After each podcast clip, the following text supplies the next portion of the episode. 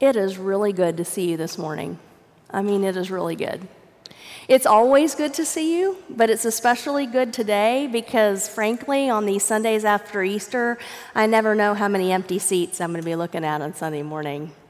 You know, these Sundays after Easter are some of the lowest church attendance that we experience all year, right?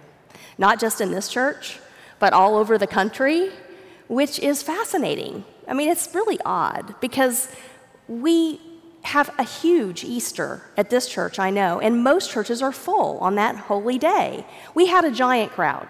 If you were here, it was, it was wonderful to see so many people back. Way north of a 1,000 people worship with us in person. The, the last count I saw was over 1,300 in person.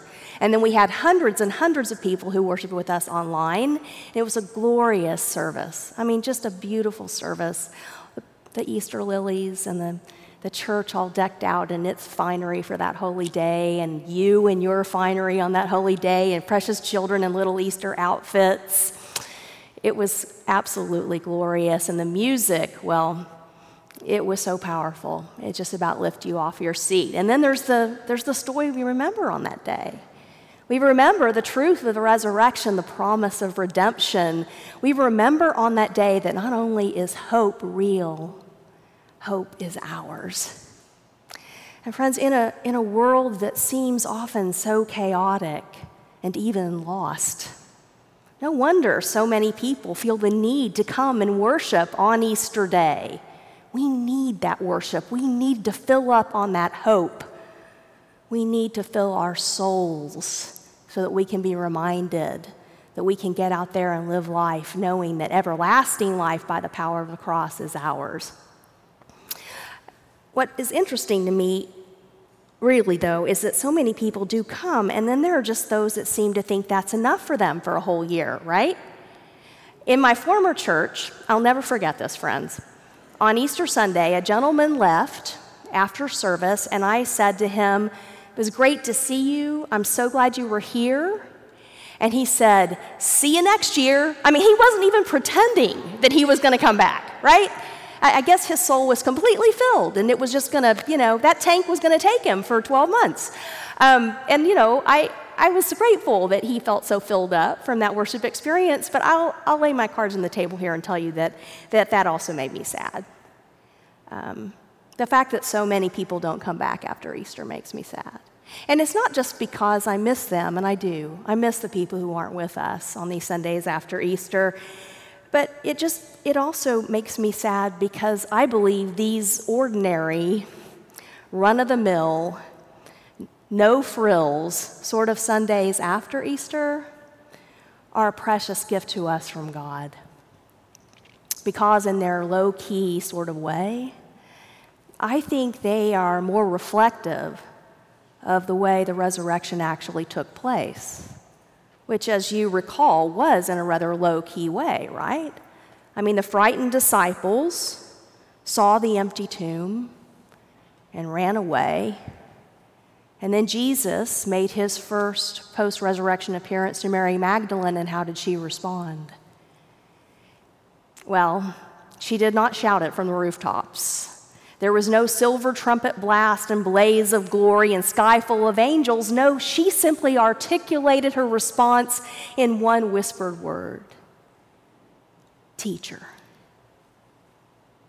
And friends, likewise, I, I think these ordinary Sundays are more reflective of the way we experience the resurrection in our own lives. than in these ordinary, low key ways, we are partners with those disciples who walked the road to Emmaus, seven miles from Jerusalem, after Jesus' death and rising. I think we've all been on that road. We have. We've taken that journey, shuffled along like those two were on that day. It's a road of disappointment, of disillusionment, of grief, of pain. They're talking to one another, trying to figure it out, you know? I mean, they thought he would be the one to save them. He thought, they thought he was the one, and then it all went south so quickly. It turned bad so fast. It seemed like one moment he was riding into Jerusalem as a hero, and the next he was betrayed and arrested and tried and convicted and hung on a cross to die and put in a tomb. And now, now they've heard this resurrection story, and they don't know what to think. They want to believe it. Perhaps they need to believe it. They need closure, that's for sure. They very much want to try to make sense out of something that doesn't make any sense at all. Well, as they're talking, a stranger joins them on the road, begins to listen and then converse with them. Of course, we know it's Jesus, right? We, the reader of the text, we know it's Christ, but they do not. Even when he opens the scriptures to them and interprets passages about himself, they don't recognize him. Why do you think that is, friends? Perhaps they were looking for a blaze of glory, a sky full of angels. Maybe, maybe they were waiting for the silver trumpet blast, you know. But regardless, they did not recognize him. He was right there with them, but they missed him. It wasn't until they sat down together to break bread that they saw they were in the presence of the Lord. In the breaking of that loaf, in the ordinariness of a shared meal, of table fellowship, that is when they knew the truth of his presence. Friends, do you see what this means? Yes, we all love the high of Easter. We love the silver trumpets. We love the glory. We love the people in their finest clothing and the little children hunting Easter candy and the lilies and the church so full.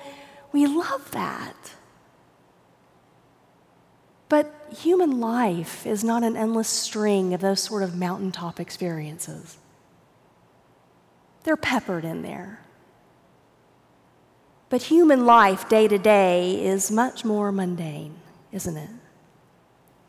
And sometimes the road that we're traveling gets really hard, it gets really painful, it gets hard to cope. And friends, if we could only recognize Jesus, if he was only present to us in the mountaintop moments, he was only there when the silver trumpets blast and the sky is full of angels, then we would be so lonely the majority of the time.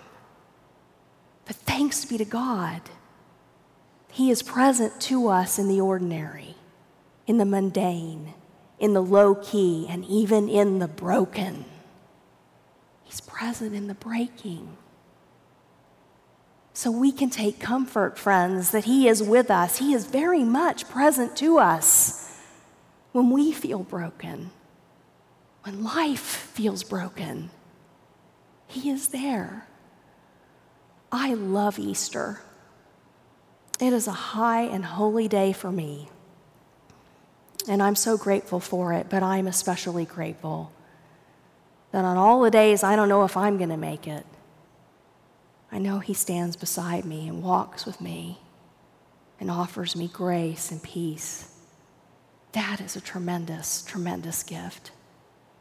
I'm grateful He's here today in this church on this ordinary, no frills after Easter Sunday.